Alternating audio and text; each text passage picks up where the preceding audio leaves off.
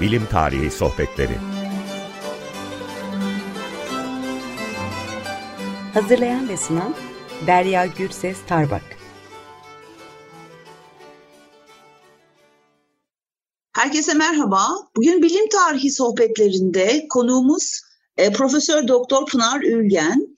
Kendisiyle Orta Çağ'da Doğu ve Batı arasındaki teknoloji transferi e, üzerine konuşacağız. Önce Pınar hocamızı tanıtmak istiyorum size. Kendisi Gazi Osman Paşa Üniversitesi Fen Edebiyat Fakültesi Tarih Bölümünde öğretim üyesi.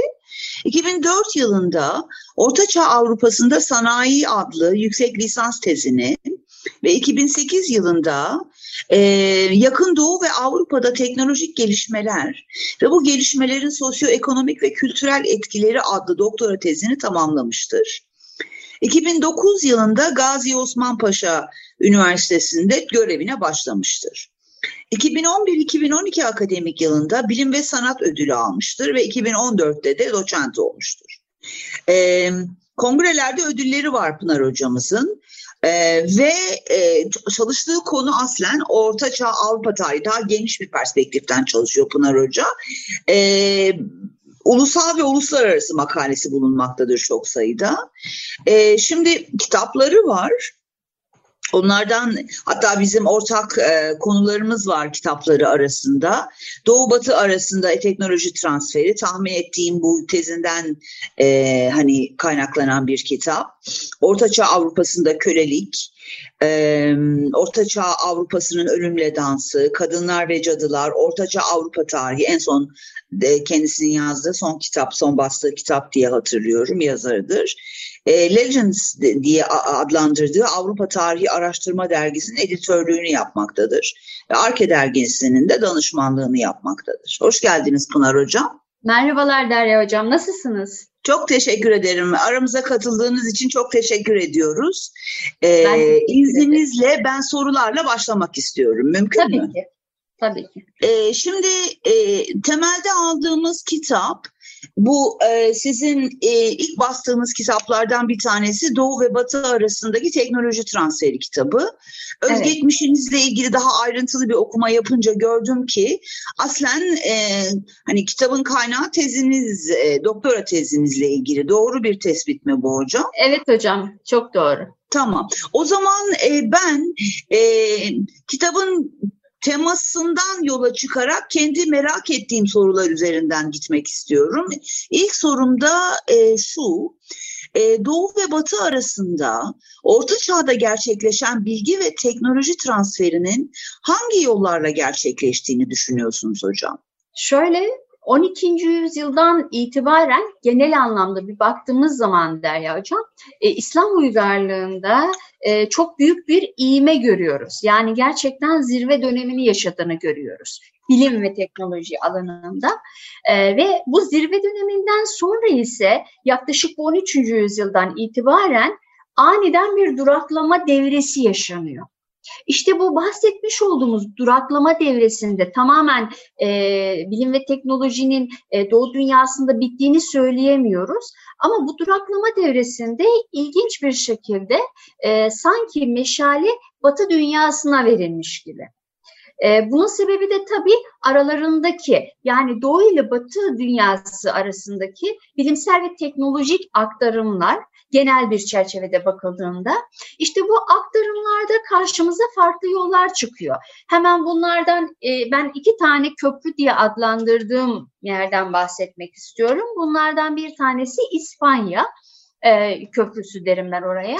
Çünkü o dönemde İspanya'da Endülüs Emevileri Devleti bulunuyordu e, ve gerçekten de İs, e, İslam uygarlığının da zirve dönemlerini yaşadığı süreçte e, baktığımızda Endülüs Emevileri de e, özellikle Kurtuba, e, Granada, yine Toledo kentlerinin o dönemde e, kültür ve medeniyet açısından çok büyük e, bir değer taşıdıklarını görüyoruz. Çok e, ciddi manada e, kitap sayılarıyla da birlikte, önemli kütüphaneleriyle de birlikte Bu nedenle İspanya'nın bu aktarımda birinci köprü olduğunu düşünüyorum.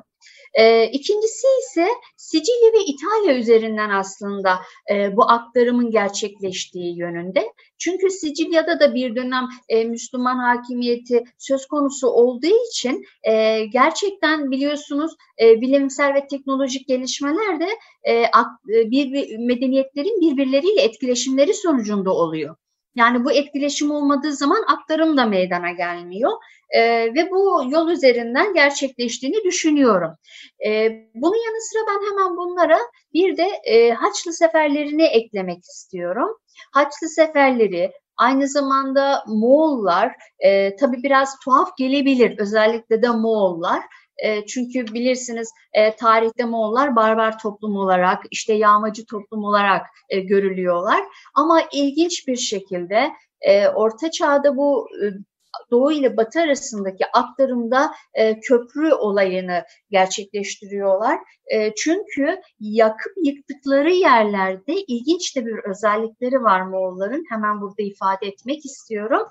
Oranın medeniyetini de, kültürünü de benimsiyorlar. Ve e, açıklık getirmek gerekirse e, Batı'nın doğuya ulaşma yollarını aslında bu Moğollar yaptıkları istilalarıyla e, açmışlardı. E, çünkü Moğolların istila ettikleri yerlerle yerler onların eline geçince bu doğudaki e, bilimsel ve teknolojik olan tüm veriler batıya rahatlıkla ulaşabilmiştir diyebiliyoruz. Yani aşağı yukarı dört tane e, köprüden bahsedebiliriz Doğu Batı arasındaki aktarımlar konusunda Derya Hocam. Evet hocam, e, e, iyi ki e, savaş konusunu açtınız. E, benim aklımda aslen ikinci soruyu sormadan önce Haçlı seferleri vardı ama Moğollardan bahsetmiş olmanız da çok anlamlı gerçekten bu e, bu bağlamda. E, çünkü ben de sizin gibi aslında e, hani içerik olarak çok e, güzel olmayan bir e, o, yani olay savaş ama e, savaşın aslında iki kültür arasında, her iki toplum arasında savaşa giren hem bilgi hem teknoloji iletişimi konusunda çok etkili bir faktör olduğunu düşünüyorum ben. Siz de aynı fikirde misiniz? E, hocam haklısınız. E, şurada hemen e, şunu da belirtmek istiyorum. E, bilmiyorum katılır mısınız ama yani savaş kavram olarak tarihte bazen farklı anlamlar yükleniyor değil mi? Öyle bir kavram diye düşünüyorum. Şimdi e, tarihe baktığımız zaman çok sayıda savaş var. Savaş diye adlandırdığımız olaylar var. Şimdi bu olaylara bakıyoruz. E, hepsi e, bu aktarımı gerçekleştiriyor mu? Hepsinde değil. Ama özellikle Haçlı seferleri, herhalde buna katılıyorsunuzdur diye tahmin ediyorum. Haçlı seferleri bu noktada önemli bir yer tutuyor. E, çünkü ben kendimce e, Haçlı e, seferlerini savaş diye adlandırmıyorum pek fazla. E, çünkü baktığımız zaman içeriği or, tamamen ordudan oluşmayan askeri hareketler bütünü. Ve bu nedenle de e, sefer diye adlandırmanın daha doğru olacağı düşüncesindeyim. Belki de e, tarihte Haçlı seferlerini e, Doğu Batı arasındaki bu bilimsel ve teknolojik transferler konusunda önemli bir yere koyan e, belki de bu özelliğidir. Çünkü içerisinde sadece ordu mensupları yok. Sıradan insanlar da var. E, yeri geliyor ressamından tutun da şairine kadar ya da tamamen özgürleşme duygusuyla o Haçlı seferlerine katılan insanlar da var. Dolayısıyla burada farklı zihniyetlerin e, yani görünürdekinden çok daha farklı bir zihniyetin var olduğu düşüncesindeyim. E, belki de e, en önemli sebep ya da Haçlı seferlerini e, bilim ve teknoloji kategorisine koyan, yani bu aktarımdaki kategoriye koyan belki de sebep bu olabilir diye düşünüyorum. E, mesela genel anlamda baktığımız zaman Haçlıların e, her ne kadar e, başka savaşlar ve ticari ilişkiler dışında İslam dünyası ile yakın teması olmamışsa da yine Müslümanların yaşayış tarzlarından etkilenmişler. Bu da tamamen e, savaş kavramı içerisinde yer almamasıyla alakalıdır. E, ve geldikleri bu yabancı ülkelerde pek çok yeni şeyler öğrenmişler ve bunları Avrupa'ya taşımışlar. Örneğin mesela bir örnek verelim burada.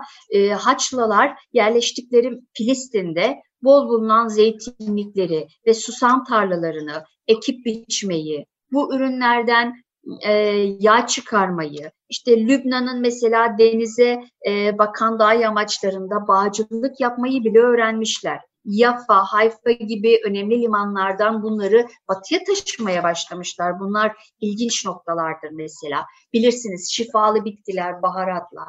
Yine e, her ne kadar mesela Batı Avrupa İslam dünyası ile Sicilya ve İspanya e, üzerinden önceki yüzyıllarda temasa geçmiş e, ve diğer alanlarda olduğu gibi e, tıp ilmine olan ilgi de yine haç seferleri e, döneminde e, uyanmıştır e, diyebiliriz. Mesela 1110 yılında Paris'te, e, daha sonraki yıllarda yine aynı süreçlerde Bolonya'da, Oxford'da, e, yine Montpellier'de, Padua kentlerinde bunları takip eden pek çok merkezde üniversiteler kurulmuş ve buralardaki tıp derslerinin yapılması pek de tesadüf gibi gözükmüyor hocam. E, yani bu e, Haçlı seferlerinin bu noktada önemli bir etkileşim yarattığını mesela e, söylemek mümkün. E, hemen burada bir örnek daha vermek istiyorum. E, Pisasılı olan Antakyalı Stefanus'un 1127 e, yılında Antakya'da El Mecusi'nin e, Kitabul Meliki e, adlı önemli tıp eserini Latince'ye tercüme etmiş ve bu eser Haçlılar tarafından Avrupa'ya götürülmüştür. Yani Greco e, tıp düşüncesinin de büyük temsilcisi İbn Sina'nın da yine El Kanun Fiktip adlı eseri de o dönemde Cremonalı Gerard tarafından Latince'ye tercüme edilmiştir. Tabi bunlar e, sayabileceğimiz örneklerden sadece birkaçı ve hepsinin aynı döneme denk gelmesi bu açıdan çok tesadüf gibi dediğim gibi çok tesadüf gibi görünmüyor. Yani yine e, Avrupa'ya askeri alanda da aslında yenilikler getirmişlerdir. E, yani Haçlılar döneminde. E, yine Avrupa doğuya yapılan seyahatlerden dönenlerin getirdiği bilgilerle de farklı görüşlere sahip olmaya başlamışlar. Yani Batı toplumu bir nevi uzak doğu ülkelerine ve denizlerine olan e, bir merakı, merak duygusu uyanıyor Batı toplumunda. E, bu merak duygusu ihtiyaç duygusuna dönüşüyor ve daha sonradan da e, temel anlamda haç seferlerinin aynı e, süreçlerde böyle bir etki yarattığını söyleyebiliriz. Yani Kısaca aslında Haçlılar Orta Çağ Avrupa'sına bence Doğu'nun kültürünü taşımakta etkili olmuşlar. E, ve bu dönemde yine ticaret yollarının açtığı imkanla da Doğu'nun aslında en ücra köşelerine kadar da e, giden seyyahların da e, bu köprüyü kullanmış olduğunu söyleyebiliriz.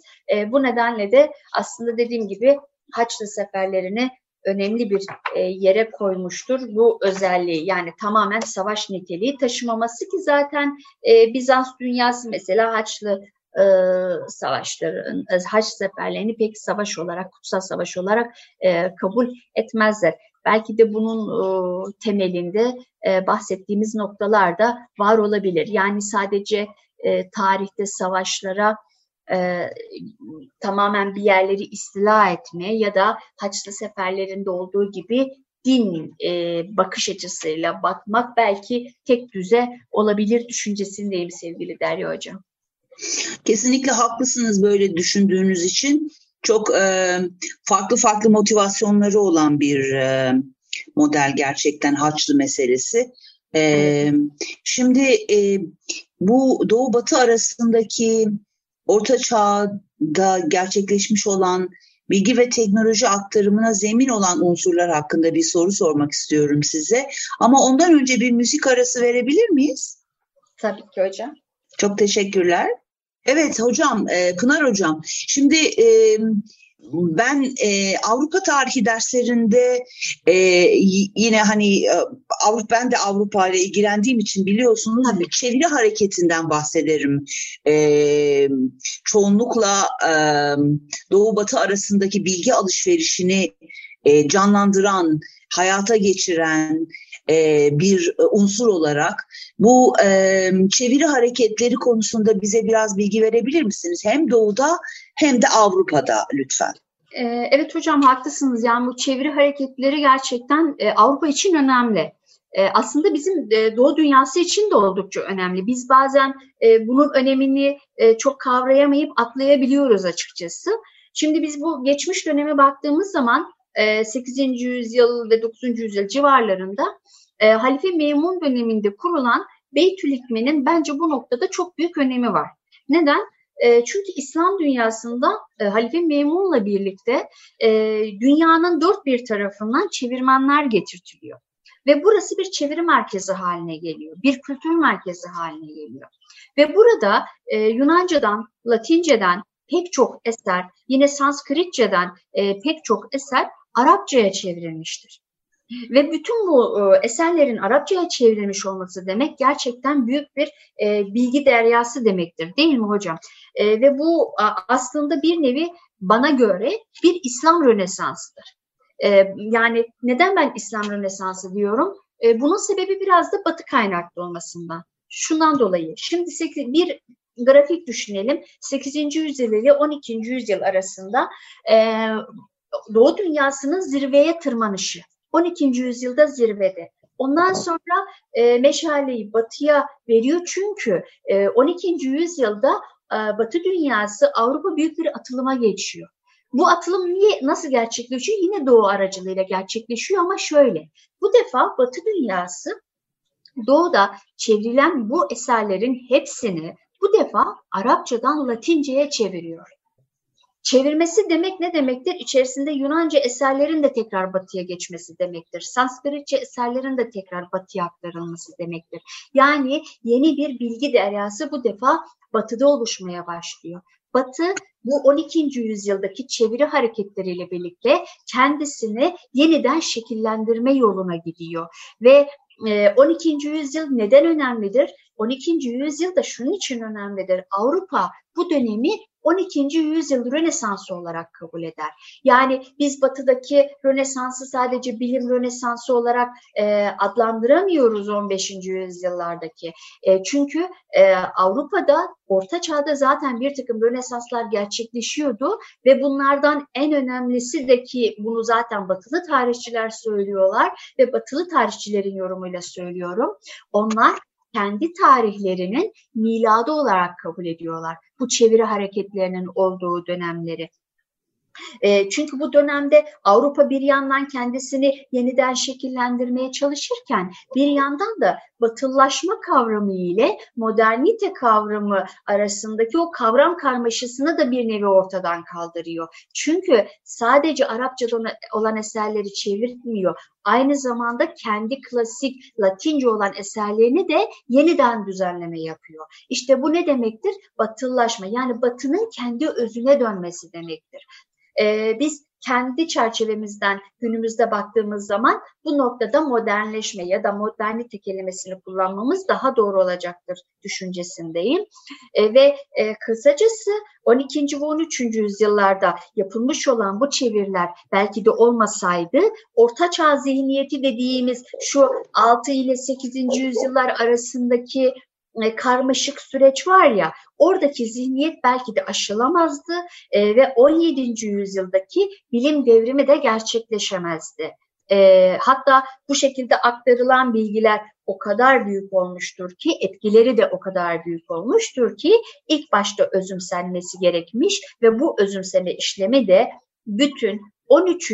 ve 14. yüzyıllar boyunca da devam etmiştir. Yani bu bağlamda 12. yüzyılın hem e, Doğu dünyası açısından zirve dönemi olduğunu yani çeviri hareketlerinde hem de Batı dünyası açısından da yine çeviri hareketlerinin bir milad olduğunu kabul edebiliriz Derya Hocam. Anladım. Ee, bir tek kafama şey yani orta çağla ilgili olarak ben orta çağ e, dönem olarak çalışmıyorum ama e, daha önce hani Bilkent'te aldığımız eğitimde hep şey söylenmişti bize e, ve ben de o hani düşünce Aha. okuluna e, dahilim. E, Şimdi orta çağdaki e, kaynak gösterme meselesi. Hani e, evet çeviri yapıyorlar ama kendi öğrettikleri materyalleri yani Orta Çağ'ın geneli için e, söylüyorum. E, referans verme gibi bir e, kültürün daha yerleşmediği için o yüzden e, Doğu Batı arasındaki iletişimin keşfediliyor olması zorlaşıyor. Öyle değil mi sizce? Çünkü kimin ne kadar e, neyi kaynak gösterdiğini bilemediğimiz için bir tür e, tahmin üzerinden, metinlerin analizi üzerinden gidebiliyoruz. Bu konudaki fikrinizi çok kısa alabilir miyim hocam? Çünkü bir soru daha sormak istiyorum size. Yani hocam e, böyle bir karmaşık süreç yaşanıyor. Ama bu karmaşık süreci çok e, genellemeden e, baktığımızda yani bu dönemdeki e, çeviri hareketinin e, ben batı açısından önemini vurguladığım için Rönesans dedim. E, yani kendi kaynaklarını da gösterebiliyorlar, diğer şekilde de yapabiliyorlar. Oradaki aslında batılıların tek amacı kendilerini yeniden keşfetmekti Derya Hocam. Ben e, tabii vaktimiz az olduğu için söylüyorum. Yani e, çok da tartışmalı bir konudur ama yani bu noktada Orta Çağ'da kendilerini keşfetmeye yönelik, kendi kimliklerini yeniden oluşturmaya yönelik bir çaba içerisinde olduklarını gözlemleyebiliyorum. Anladım hocam. Teşekkürler. Şimdi e, her konumu yaptığım gibi size de ama siz e, bizim yeni yıldaki ilk konuğumuzsunuz. Dolayısıyla 2022'ye hoş geldik hep beraber. Bu sene yani 2022'de yapacağınız araştırma planlarınız hakkında bizi bir miktar bilgilendirebilir misiniz? Sanırım bir, bir buçuk dakikamız kaldı. Şöyle yeni kitaplarım geliyor Derya Hocam. İnşallah 2022 e, herkes için sağlık açısından da e, sağlıklı, mutlu, e, güzel bir yıl olur e, temellisini tabii bulunduruyoruz. E, yani yeni kitaplarım çıkmak üzere onu söylüyorum, söyleyebilirim. E, bunun haricinde de bir takım tabii projelerim var. E, bu projelerimde e, bakalım e, e, süreç ilerledikçe daha netleşecektir. Yurt dışı ile alakalı bir uluslararası projemiz var Derya Hocam. Malum biliyorsunuz siz de dahil olacaksınız inşallah o e, projeye. E, bunlarla birlikte Orta Çağ Avrupası e, ve Batı dünyası ile ilgili bizim e, Türkiye'de de bir takım çalışmaların e, yapılmış olduğunu, en azından yurt dışında da yayınlandığı zaman e, karşı tarafa e, gösterme açısından önem arz edeceğini düşünüyorum. Kesinlikle hocam. Ee, size kolaylıklar diliyoruz. Çok teşekkür ee, ediyorum hocam. Verimli bir 2022 diliyoruz ve bize katıldığınız için teşekkür ediyoruz. Ben teşekkür ediyorum sevgili hocam. Herkese iyi bir yıl diliyoruz.